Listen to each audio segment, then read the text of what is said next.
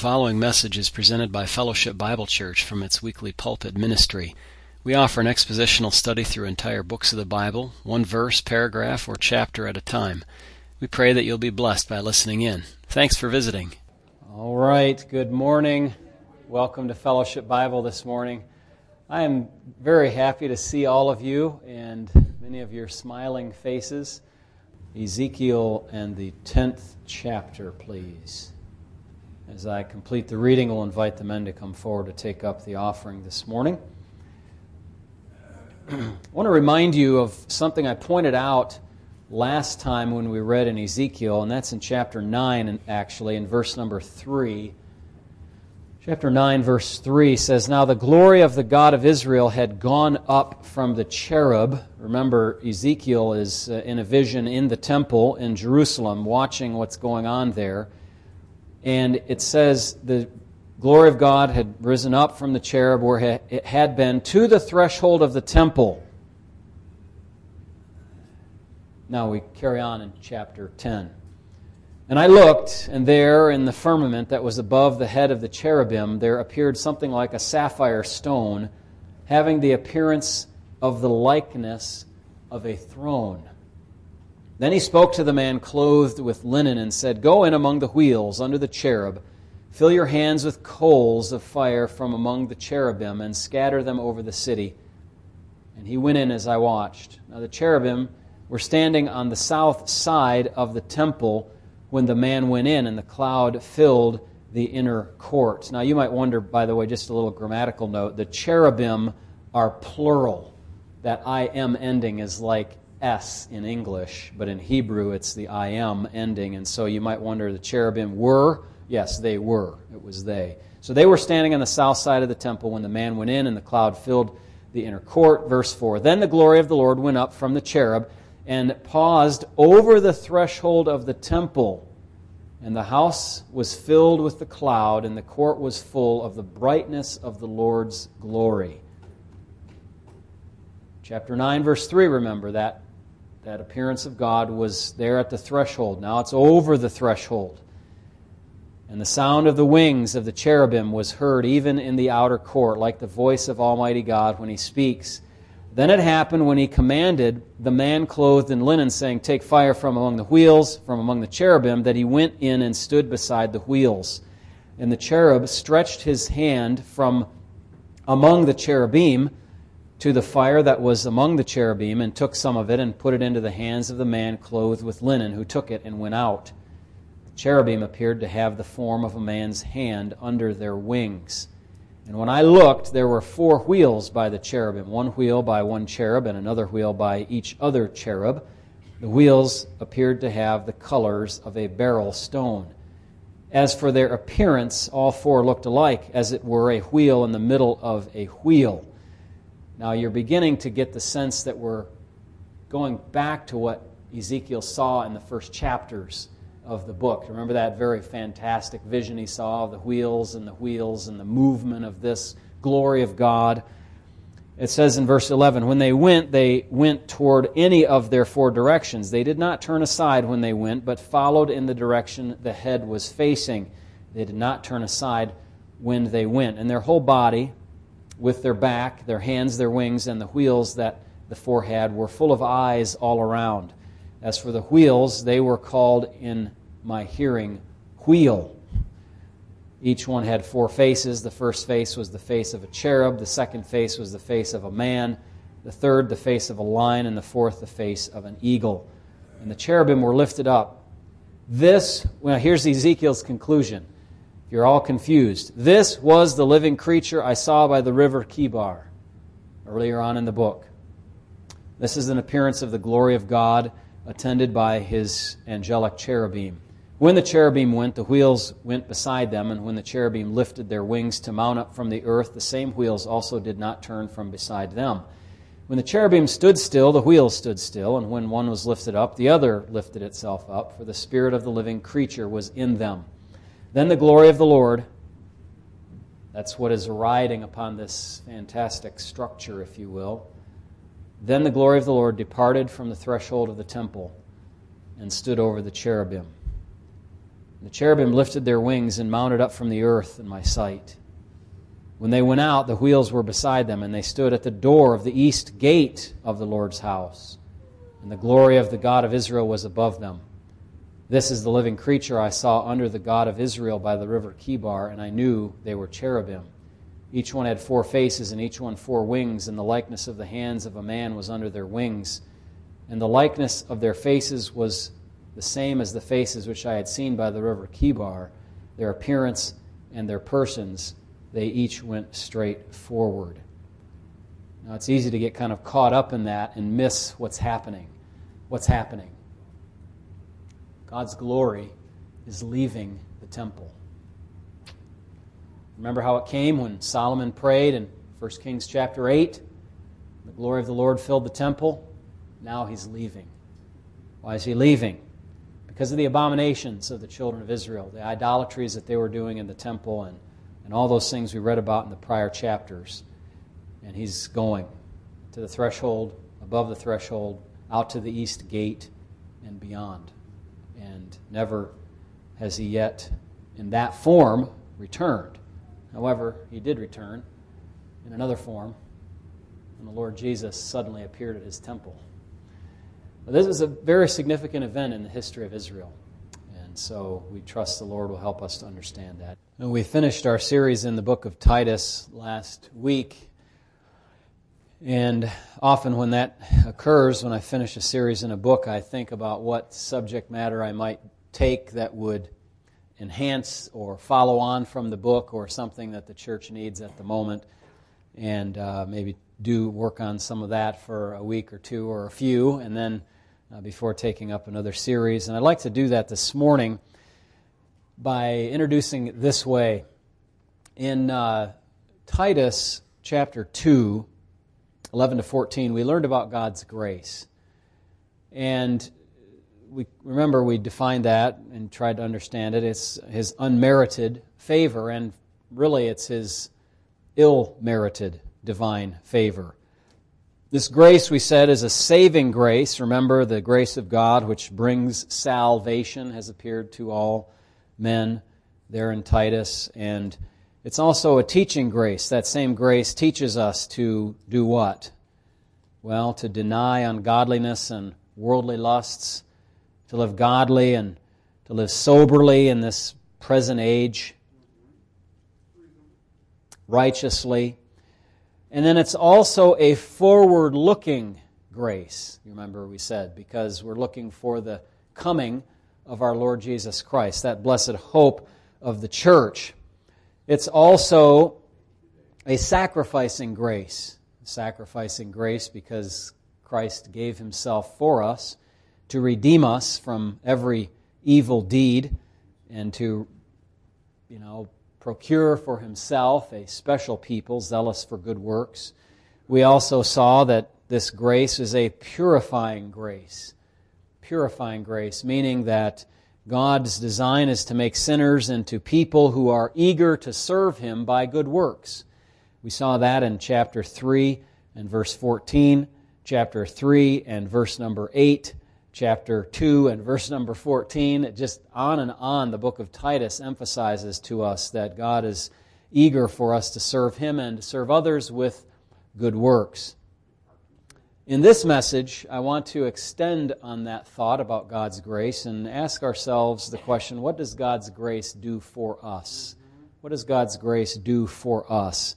We're going to talk about the restorative and cleansing nature of the grace of God, which I felt as I thought about that, I didn't, I didn't focus on that really too much in the series in Titus, although we saw that uh, in early part of Titus in chapter uh, 2, verse, uh, let me see here, where is it? Sorry, chapter 3, rather. I said chapter 2, um, where we are told that we have been washed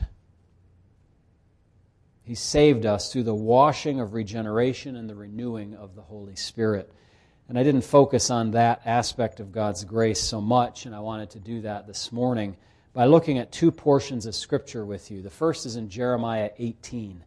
If you turn your Bible to Jeremiah 18, uh, you know, we often focus our preaching on Sunday mornings in the New Testament because that's most directly uh, written to the church, and uh, yet all of Scripture is inspired and profitable for doctrine.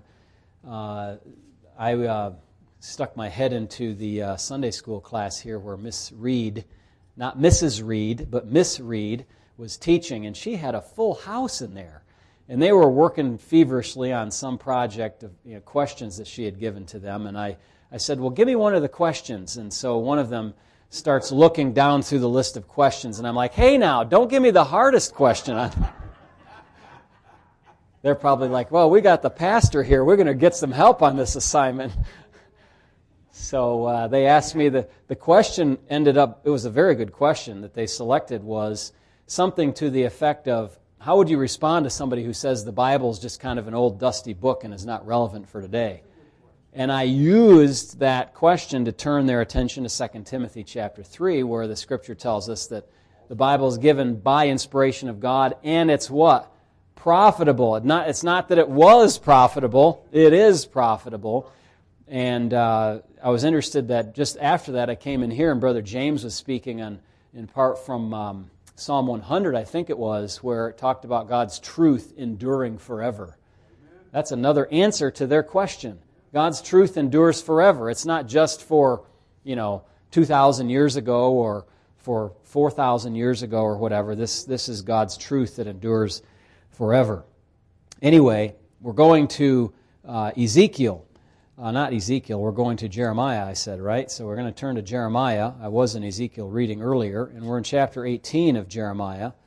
And I'd like to read the section, just the first handful of verses from here, and show us that God's grace is a restoring grace. The word which came to Jeremiah from the Lord, saying, Arise and go down to the potter's house, and there I will cause you to hear my words. Then I went down to the potter's house, and there he was making something at the wheel.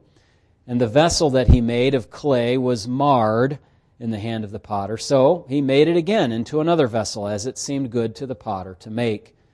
Then the word of the Lord came to me, saying, O house of Israel, can I not do with you as this potter, says the Lord? Look, as the clay is in the potter's hand, so are you in my hand, O house of Israel.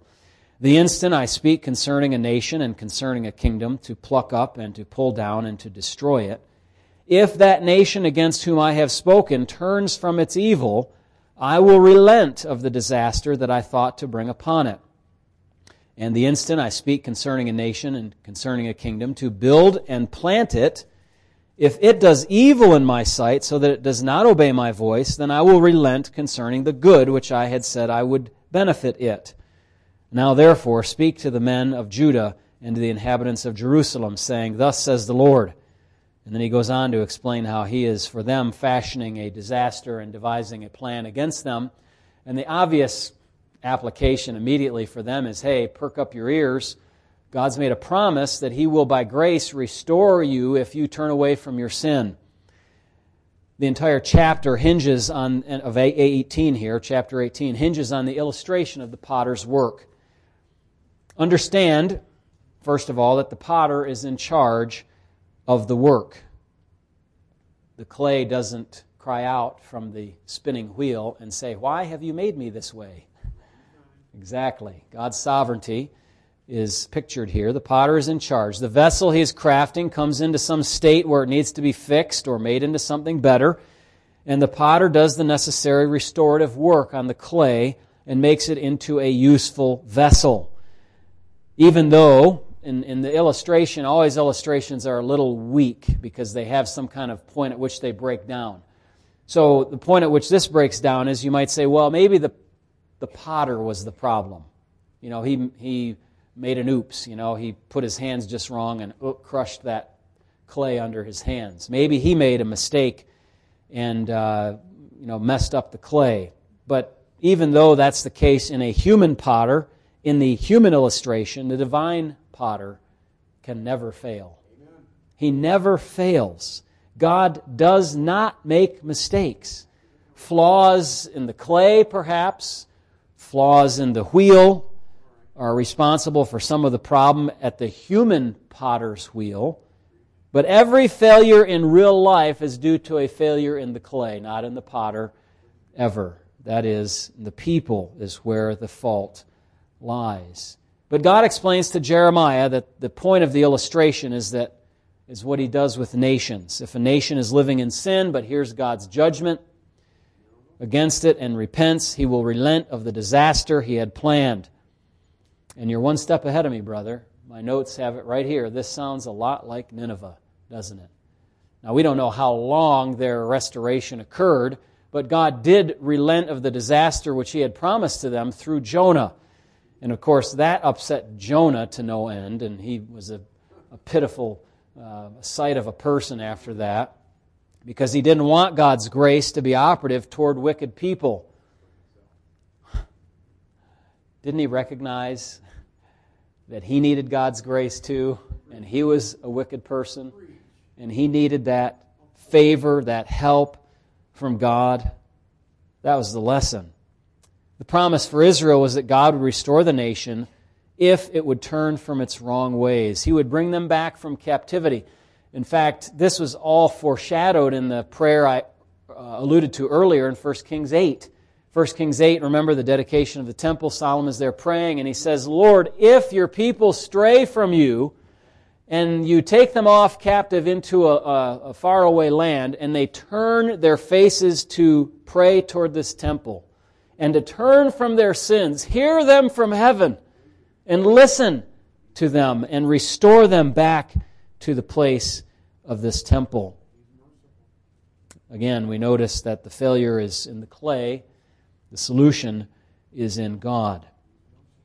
Now, this is speaking specifically of national work, of God's work among the nations. But do you suppose and maybe hope that this illustration of the potter has a personal application?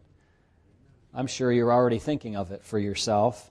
A personal application. If God can do restoration for nations that repent, do you think He can do the same for individuals? Indeed, He can, and He does. And, and that, in a sense, can I say, humanly speaking, He does with much less effort than it takes to work on a nation. To just do a, just to work on a little individual is nothing for God. No real expenditure of energy for Him to help, to restore by His grace a sinner. Sin, you know, sin always ends up badly, no matter if you're a Christian or not. If you're not, of course, it ends up very badly. Very badly. The Scripture tells us that whoever is living in sin, who's captured by sin, who's a slave to sin, not in Christ, will spend eternity apart from him. And this is why I say it ends up very badly. The wages of sin is death. The wages of sin is death. But the gift of God is eternal life in Christ Jesus. We hold him up to you as the solution for the sin problem that you have. But if you're a believer in Christ and you have a relationship with God through him, then your sins have been dealt with They've been legally set aside from your account. You don't have uh, to, to fear that you're going to be condemned. But now you have a personal relationship with God. And if you know anything about relationships between people or people and God, you know that sin affects those relationships now, doesn't it?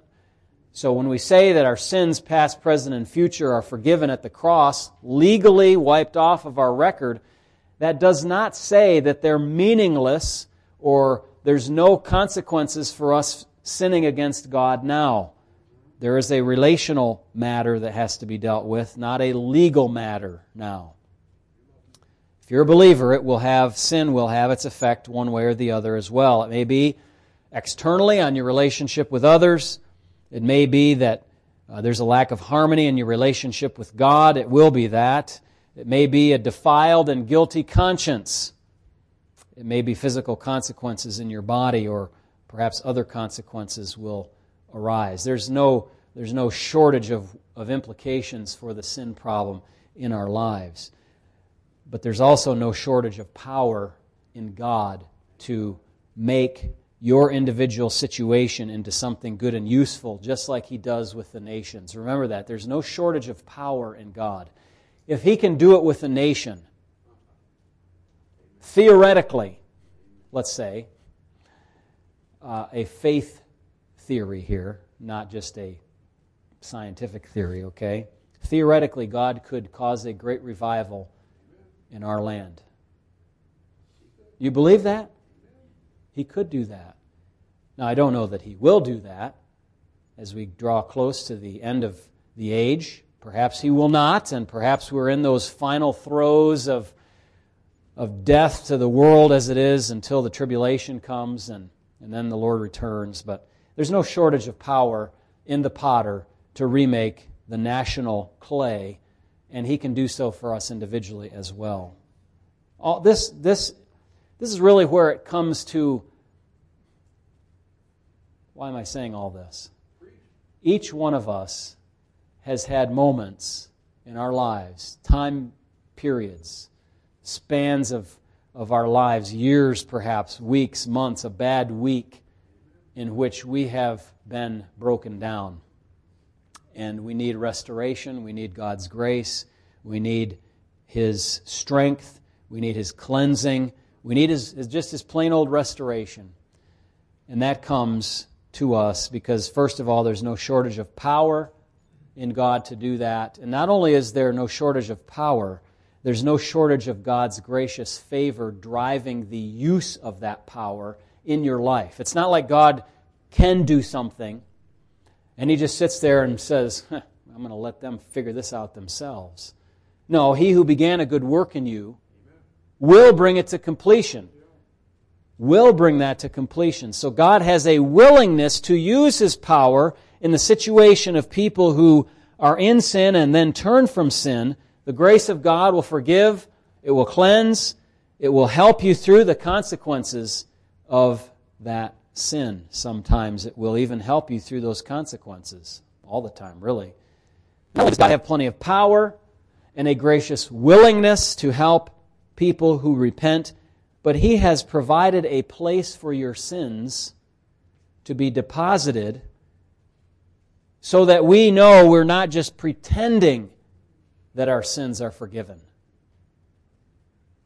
Christians have been charged, in fact, since the days of the Apostle Paul, Christians have been charged with this idea that the grace of God is just a whitewashing of sin there's one key fact or factor that's left out of that analysis. Remember that analysis, Romans chapter 6? Well, if, if, why, why can't we just continue to sin so grace may abound? If grace just erases it, just washes it away, it's just gone, why not just continue to sin? We don't do that because God has transformed us, He has changed us. And He's taken our sins and He's actually done something with them. So, to all those who would say that justification by grace through faith is based on a forensic pretend, listen. The sins of the believer, past, present, future, and especially those ones we've been struggling with now, when repented, confessed, you can imagine them just being taken from your shoulders and placed upon the cross on the shoulders of the man who bore our iniquities. Every one of your sins, all of your sin. And don't just think about them in a numerical fashion. Uh, we do use numbers sometimes to think about, well, you know, he forgave 15 of my sins. 16, 17, 18 as I continue to. Sin is not a numerical thing, it's an ethical thing, it's a moral thing. One sin has infinite weight. All of that weight pressing down upon Christ upon the cross. The weight being a picture of the wrath of God against sin. How could the earth, uh, how could the sun not hide its face on that day? When he was upon the cross and the earth became dark the wrath of God was poured out upon his beloved Son for our sins. We are not pretending that our sins are just gone, swept under the rug, hidden, uh, forgotten about because of some failure of memory. Our sins are, are dealt with, are paid for. The actual solution of the sin problem, God demonstrating it through his righteousness by the work of Christ on the cross. He bore our sins in his body on that tree so that we could be really forgiven, not just pretend forgiven, really forgiven. You with me? And we could really then live for righteousness instead of living for evil. This is why God calls upon us to turn to Christ and turn away from our desire and love for sin. All of our sins, trusting in the Lord Jesus means that then God imputes our sins upon Him and applies the blessings of forgiveness and justification and sanctification to us. That's how He takes a broken vessel and makes it into something beneficial. Let us pray and strive to be useful vessels for God. 2 Timothy chapter 2, 20 and 22 talks about, you know, there's some vessels for dishonor, some for honor, but let's cleanse ourselves from these sins, these things, and be fit vessels for God's use. God will see to it. He has the power, the willingness, and He has a place for your sins to be put so that you do not have to carry them about in a broken vessel any longer. The, second portion I want to take you to this morning is in the Psalms, and it's in Psalm 51. If you would turn there and follow along as we look at these verses, the whole, the whole chapter, the whole psalm, really, we don't call them chapters per se. because they're each kind of standalone units. And I'll, I'll uh, give you a little um, inside baseball secret. I was sitting in my office having grandiose plans for how many different passages of Scripture I was going to take you to this week. And I got to the second one, and it bogged me right down. I couldn't go any farther. Psalm 51. The design of the Psalms, by the way, is as a generic um, worship guide. It's not just that we should look at the psalm and say, oh, well, that's about David and that's about when he had this particular sin that he did. The reason that this is in the scriptures is not just for that incident, it's for all such incidents that we experience in our lives. There's a general application to all of God's people. So we don't focus on David's sin. It's listed in the prologue here. We rather think of our own situation. Our own situation. You know, David had his problems. Don't worry about those. You've got yours sitting in your chair right there, right now, and we need to think about this. And I hope often you have gone to Psalm 51 if you have fallen into sin, if succumbed to a temptation, and you have asked God to cleanse you like David does here there's several things that David does in this psalm which are exemplary for us. And I say exemplary because Romans 15 and 1 Corinthians chapter 6 and 1 Corinthians chapter 10 tell us that the Old Testament was written for our learning, for our admonition, for our example. And he wrote this for us. First of all, I want to talk about what the psalmist here uh, acknowledges.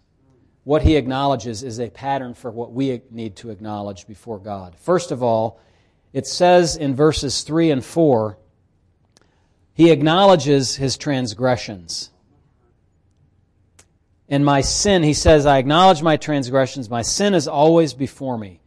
Against you, you only have I sinned and done this evil in your sight, that you may be found just when you speak and blameless when you judge. He transgressed in specific matters.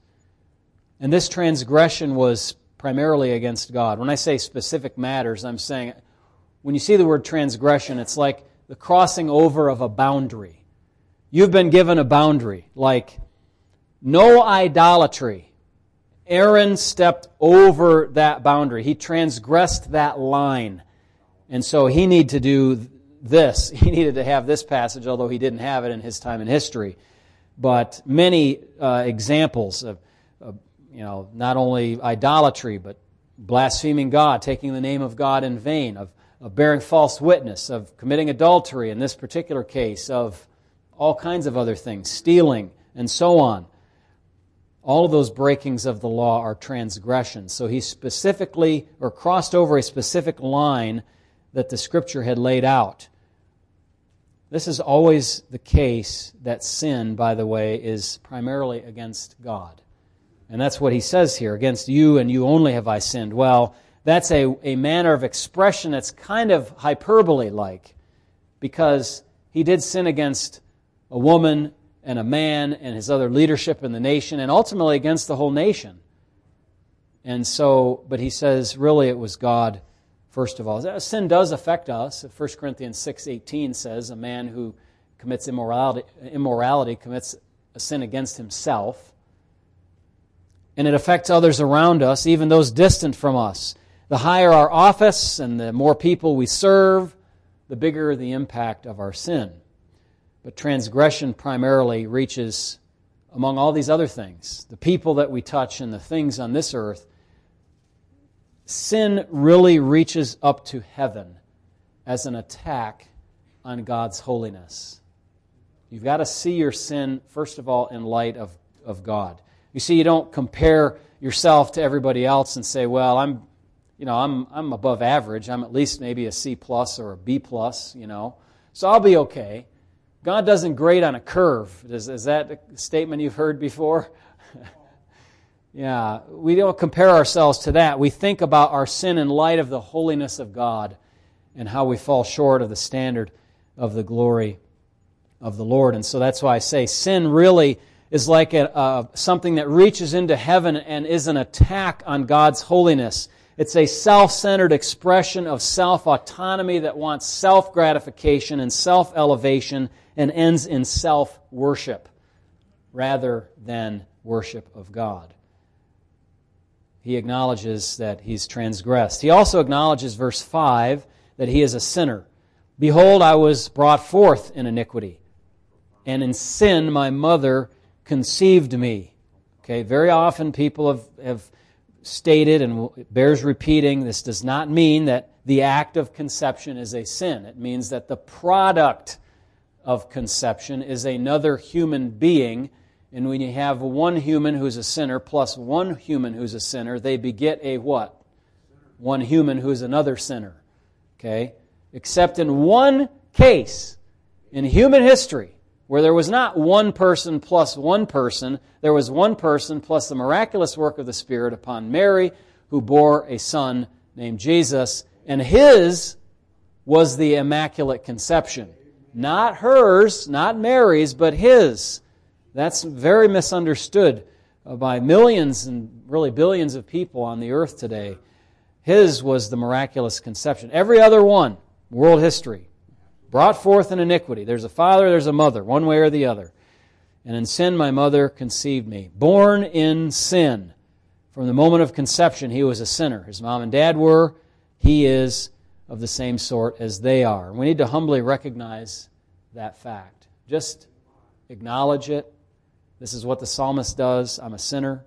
I do sinful things. I have a sinful, sinfully bent nature and I want to kind of correct a you know, word that sometimes people use. You know, they say, "Well, we all make mistakes." This, mistakes are like it's not like you're on a math problem and you didn't, you know, you're doing your multiplication and you didn't line up everything just right and you added up numbers that weren't in the same column, a mistake. Okay? It's sin is not just a mistake. Okay? Sin is a morally culpable choice that we make when we do not agree with God and His wishes for our lives. That's what sin is. You got to think of it in its moral dimension. Moral dimension as it relates to God. Against you and you only have I sinned, and I am a sinful person. Thirdly, the psalmist recognizes that God desires truth on the inside as well as on the outside. Look at verse 6. Behold, you desire truth in the inward parts, and in the hidden part you will make me to know wisdom. He does not want us to be deceived. The problem with our nature is that it deceives us from the inside so that we think that sin is not a big deal. We want to think more highly of ourselves than we ought to think. We want to be right even when we're wrong. And self deception is a problem. We had a whole message or two on self deception, didn't we, some time ago? That fascinating idea is very important for us to grab. You just have to, if you don't understand it, just understand this we all have a measure of self deception about our own goodness. It's a deep problem, deep, deep, deep in the heart of man, and it is a problem regardless of whether we recognize it or not. Now, it's better if you recognize it. Like, my heart is deceitful. I better be careful not to listen to my heart. Um, but the fact remains, it's deceitful whether you know it or not. So, better to know it than not know it. Because if you don't know it, you're going to be really lost. Fourthly, the author here acknowledges verse 16 and 17 that God does not desire mere sacrifice. I call it mere sacrifice. He says in 16, For you do not desire sacrifice, or else I would give it. You do not delight in burnt offering. The sacrifices of God are a broken spirit and a broken and contrite heart. These, O God, you will not despise. External acts of religion without internal reality make God sick. You get that? It makes him sick. He was sick of the nation of Israel's sacrifices when they had no heart in it. Or they'd go and they'd have, um, you know, the sacrifices, and then they'd go into the temple and have their little idolatrous feast. God saw that. Just imagine, if you will, that you come and, and offer to God a sacrifice in the Old Testament, or you come to God and you, you know, look good on Sunday and you sing out and everything looks good from the outside, but your life is moral filth on the inside. If, if you would, how would you, how would you feel about bringing your external worship to church and bringing your hidden moral filth there for all to see at the same time. Just lay them both on the altar right here. That's how God sees your life. There's nothing hidden from Him, is there? He sees both, and that's why it makes Him sick. Now, if you're repenting of this filth and you're trying to get rid of this filth, that pleases God, and then He can accept your worship. But the wicked He will not hear. So you do not desire mere externalism. He sees everything. He sees the dirt and he sees the so called good. And when he sees both of them side by side, it kind of kind of turns him off to the whole thing. You know, we've got to turn away from that. Now, what when he says a contrite heart, that is a that is an excellent word, contrite. We don't use that word enough, I think. You know, like we lost you know, we lost what it means to be ashamed or to feel guilt in some cases in our culture. To be contrite means to repent, simply. To know that you are guilty. To be contrite means that you recognize you've offended God and perhaps also your fellow man, your parents, your children, uh, fellow uh, believers in the church. To be contrite means you're willing to admit that you're wrong. Honey, I was wrong. Mom, I, I did what I shouldn't have done. Please forgive me. I am sorry. Boy, when we work with marriage counseling or any, any kind of personal interactions, I can almost just, you know, just sit there and say, okay, how are you doing with saying the words, I'm sorry? Uh, that's a challenge. How about, I forgive you? Uh, that's a challenge. There's the problem right there. You don't have to go any farther. Start working right there. If there's not contrition, and then there's not return of forgiveness, man, you've got problems. Contriteness is not defending yourself. It's not justifying the wrong you did. It's not saying, well, you know, they or somebody else or whatever. No. It's me. Contrite. To be contrite means you have remorse. But not just remorse. sincere remorse. You know the difference? Oh, I got caught. Rats. No. I, I wasn't supposed to be doing that. My heart is dirty. I shouldn't have been involved in that sin. I shouldn't have fallen to that temptation. I shouldn't have said that mean word to my wife, my husband, my child, my dad, my mom.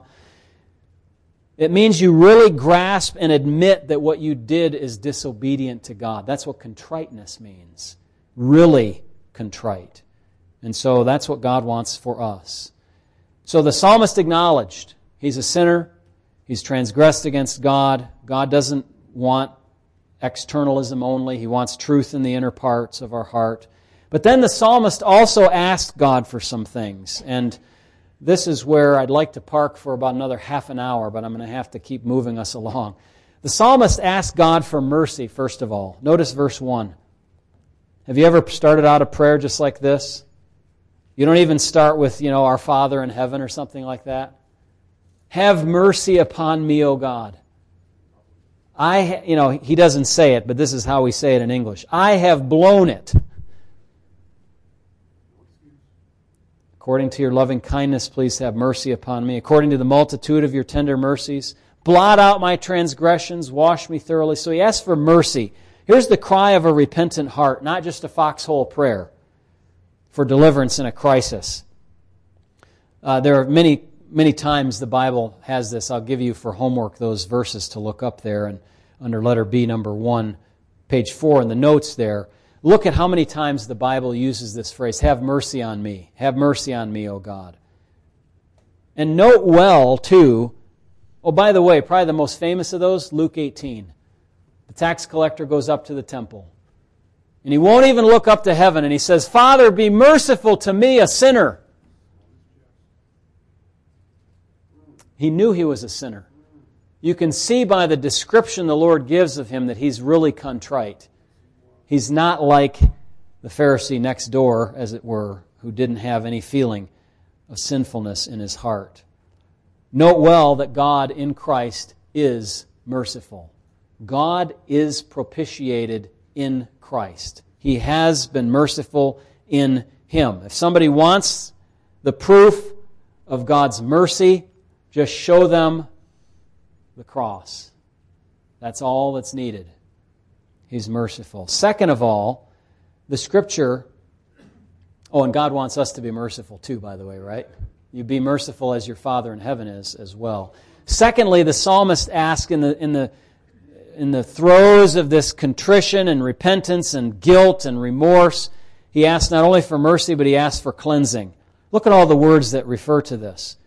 Blot out my transgressions. Verse 2 Wash me thoroughly.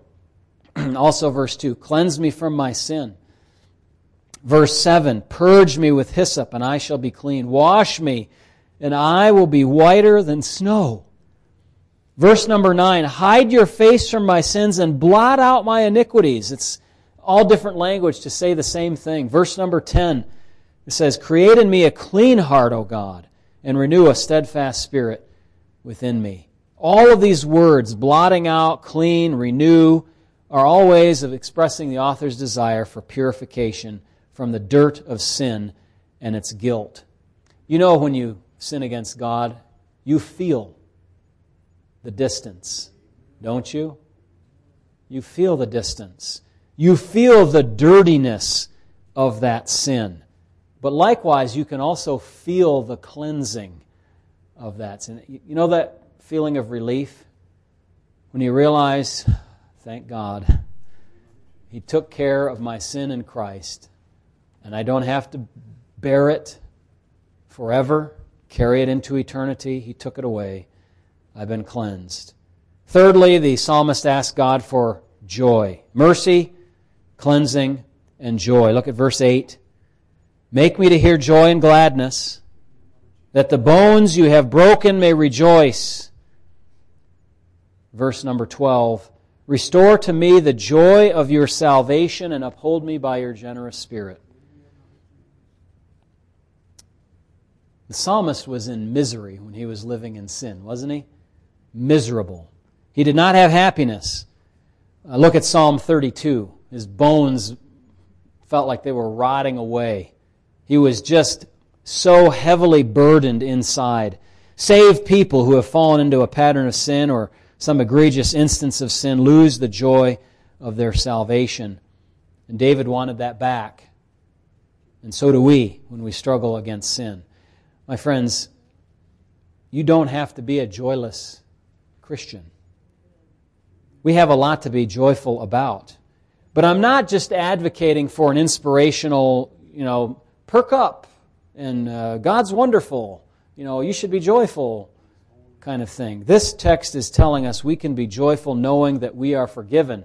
That though we sinned and though God is holy, He has placed our sins upon our Savior and allowed us to be cleansed and to have mercy and to be washed and to have our sins blotted out. He's faithful and just to forgive us our sins and to cleanse us from all unrighteousness. And then true, deep seated joy follows that as we rest in the grace of God.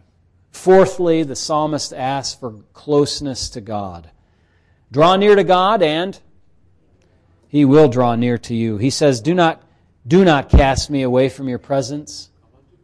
Oh, I don't want to be far from the house of God. I don't want to be driven away from God's presence in the house of the Lord where I can worship and offer sacrifice. I want to be close to God. Sin makes you feel not only dirty, but also that distance from God. Isaiah 59 sin has separated you from God, estranged your relationship with Him, but that doesn't have to continue. Confess with genuine confession and be brought back into closeness with God. Maybe you've never confessed your sin to God. Now's the perfect time to do that. Do it like this. Just tell God, God, I know I'm a sinner. I've heard this from the Bible. The pastor's talking about it right now, and I know it's true. Don't just take my word for it. Your conscience knows that you are a sinner. Why? Because God put that conscience in you. He put it there for a reason, to get your attention. And He's calling you in the gospel to believe that Jesus died for your sins and rose again from the dead so that you could have those sins washed, cleansed, removed, blotted out, and you'll be brought into the family of God. If you're a Christian, you already know the blessing of closeness to God. You've experienced it before, haven't you? But then there's some days when it's not so much, not so close. You can get back there too. Don't cast me away from your presence, God. I want to be close to you. I want to be in harmony. I want to be in without, in a, a close relationship without that sin that, that damages a personal connection to God. In David's case, he's talking here about the ministry of the Spirit. That's the theocratic anointing. I'm going to let you read that. I'm not going to go over that again. Um, but it's an important situation for him as the leader of the nation. Five, he asks for deliverance from guilt. The guilt, notice in verse 14, this is heavy. Deliver me from the guilt of ooh, bloodshed. Bloodshed. I was just like those whose feet are swift to shed blood. I, I, I, my behavior was no different than that. This is a heavy guilt. This is a heavy, heavy, heavy guilt. Can you imagine the guilt that a newly born again doctor who was involved with Planned Parenthood and abortion would feel. Even that guilt is cared for on the cross of Jesus Christ. You're listening and you say, I can't. I'm in, I'm in prison for what I've done. Yeah? Well, you can be a Christian in prison. you can be saved in prison. You can be washed from your sins in prison. And maybe you're not in prison, but you're soul is in bondage because you know maybe, well, I ought to be there in prison, or I ought to be in God's prison because I've, I've, really, I've really sinned. You can be delivered from that guilt. To be delivered from guilt is another act of God's mercy, and it happens when you trust in Christ. God transfers your sin and its guilt to Him and does not hold it against you any longer. That's what forgiveness is, not holding sin against you anymore. And then finally, the psalmist requests two things that he would be able to impact others. Look at verse 13. Then I will teach transgressors your ways, and sinners will be converted to you. And then 14b and 15, he says, And my tongue shall sing aloud of your righteousness. O Lord, open my lips, and I will show forth your praise. Unconfessed sin dampens your usefulness to God and toward others. Graciously, God permits us to serve Him, even, in our remaining sinfulness. You're not hearing somebody up here at the pulpit who says, I've gotten rid of all my sin and here I am before you telling you how to do it. That's not the case. God is gracious and permits us, even in our remaining immaturity and sin, to serve Him. But our effectiveness is heavily damaged as we fall into sin and temptation. God calls us to be holy ministers. But I broaden from the idea of minister to church members, Christians in general. And I tell you, I can't recount the number of times that I've seen people who have been involved in some sin, either a practical sin, a practice, or a doctrinal error, and they've been trapped in that and thus useless to God and useless to others for God. It, these things paralyze people from doing good. One of the most common examples is somebody who gets into this cycle of self doubt and grief because they're not looking at Christ for salvation, they're looking at themselves and they have no assurance. And yet, probably they do have some sin in their lives, which is degrading their assurance, as it always does.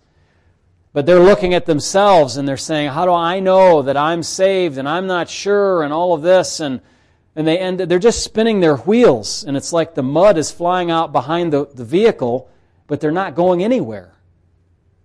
And they're, they're losing effectiveness for God.